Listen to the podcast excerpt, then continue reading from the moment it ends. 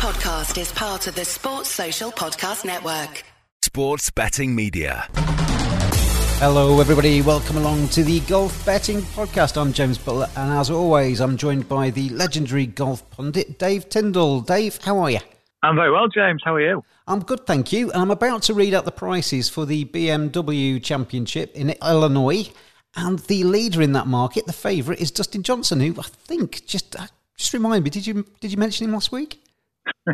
Yeah, we uh, we put him up at twenty to one uh, to win the tournament, and I think that's the most stress free twenty to one shot I've ever had, won by eleven shots. So um, yeah, a, a, a, nice run we're on because you had Morikawa in the uh, USPGA, and then we've had Johnson at um, at 35 and Johnson at 20. So yeah, we're on a bit of a roll, aren't we? And it was stress free, wasn't it? Some bets make you sweat till the last moment. Dustin Johnson was in the money was in your back pocket before he was halfway around. Yeah, all all very good, and um, it was just a question of seeing it home. There was just a bit of weather at the end where you thought oh, this didn't impact on anything, but now in the end, I mean, crazy 30 under wins by 11. Thank you very much.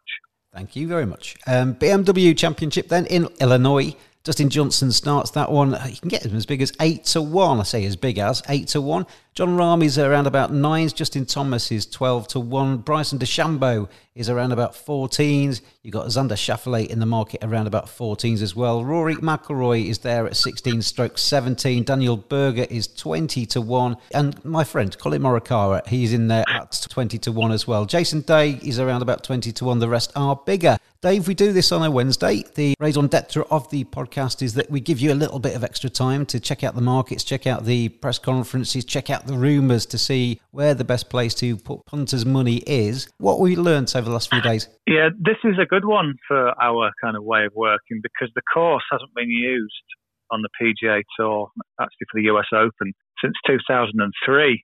Um, so we've got a lot of guesswork that we've tried to fill in the gaps a little bit. Punters have had a look around and for example, they played the US Amateur here and they played collegiate golf here. Um, US Amateur was in 2015, and funnily enough, was won by Bryson DeChambeau. So there's an angle in. But we were kind of thinking, well, it probably suits a long hitter, but we weren't quite sure. So in the press conferences, we've had kind of some confirmation of what, what you need. So, for example, Louis Oosthuizen, who I'll come to again shortly, has said really good golf course, long, can't afford to miss the fairways here. There's a few holes where on the front you can go with less club and make sure you hit the fairway. But I'm feeling very good with the way I'm hitting the driver. I'll be hitting a lot of drivers this week. And then a couple of other quotes as well from players. Maverick McNealy, always a good name. He said, That can't be his um, real name, can it? It's good, isn't it? Maverick, what a good name. Isn't there someone in Top Gun called Maverick? Is that right? It was the A team, like the A team, wasn't it? Was anyway, it? listeners, you, you fill us in on our 80s television uh, what, does, what does Maverick have to say for himself? Well, there's a lovely little story because um, his girlfriend, Danielle Kang, won the Women's PGA here in 2017, which is a sort of nice little story. But he says, um, I'd be lying if I said I didn't watch that highlight reel a couple of times getting ready for this week. So he's had a little extra insight. He's a massive price, he's about 250 to 1. But the, yeah, the general theme is the rough is up, the course is playing long. So if you're a long straight hitter of the ball, that will be uh, very much to your advantage. The winner last week, then, Dustin Johnson, we've already made some money off off his back. He's obviously in good form. He hits the ball long. Is he worth looking at? Yeah, I'd, I'd certainly put no one off backing him at eight to one. I think he, he can win back to back events. He having won by eleven, his, his confidence is through the roof, and he finished runner up in the USPGA as well, which was a like this week's course, Olympia Fields, it a par seventy where you had to hit the ball well. So you could very you know, very well put some money on Dustin Johnson at eight to one and think that actually is not a bad price. Right, I'm going to basically just ask you straight out this week. Who is your tip of the week? Yeah, so I, I did mention him before, Louis Oosthuizen. I think I'm going to go with. He's the one that's suddenly come into focus uh, with those recent quotes. As I said, he said, "I'll be hitting a lot of drivers. I'm feeling very good with that club." And sometimes, you know, people think, "Oh, well, players just talk themselves up." And but if you look at his strokes gain category in off the tee. 13th last week, 8th the week before, 12th the week before that. So he's he's driving the ball exactly as he as he says. And those strokes gained off the tee numbers, you know, really bring him into my mind this week. They've led to sixth place at St Jude, um, 33rd in the PGA, which wasn't brilliant, but not too bad. And then 13th in last week's Northern Trust, where he opened with a pair of 65s all in all, Louis Oosthuizen is just a little bit off the radar, I think, to many this week. But with those quotes and how he's hitting it. I think that's something I certainly picked up from just holding back a bit, and I'm gonna gonna put him up at you know actually get 70 to one if you shop around 70 to one top six places with Unibet, and I think you know, that that's a nice uh, each way price definitely. If you can land that off the back of Dustin Johnson, that'll be uh, that'll be fantastic. I, I, often ask you. I mean, we've mentioned Dustin, um, we've mentioned Louis Oosthuizen. I often ask you for a bigger price, but 70, 70 to one probably fits that bill, doesn't it? Yeah, although I do have another one actually at eighty to one. So um, yeah, we're going to go for a big one this week. Again, referring back to hitting the ball long and straight. Cameron Champ is second in strokes gained off the tee this season. Um, he was excellent in the USPGA, actually held the lead in the final round at one point. He's 80 to 1, so again, that, that looks a big gold price for, for him. The other little angle on, on, on him is that he, he did win one of those collegiate events at this, this week's course back in 2016. So, whereas many of these will be seeing the course for the first time, he's not only seen it, he's won on the course. So he comes here in really good form.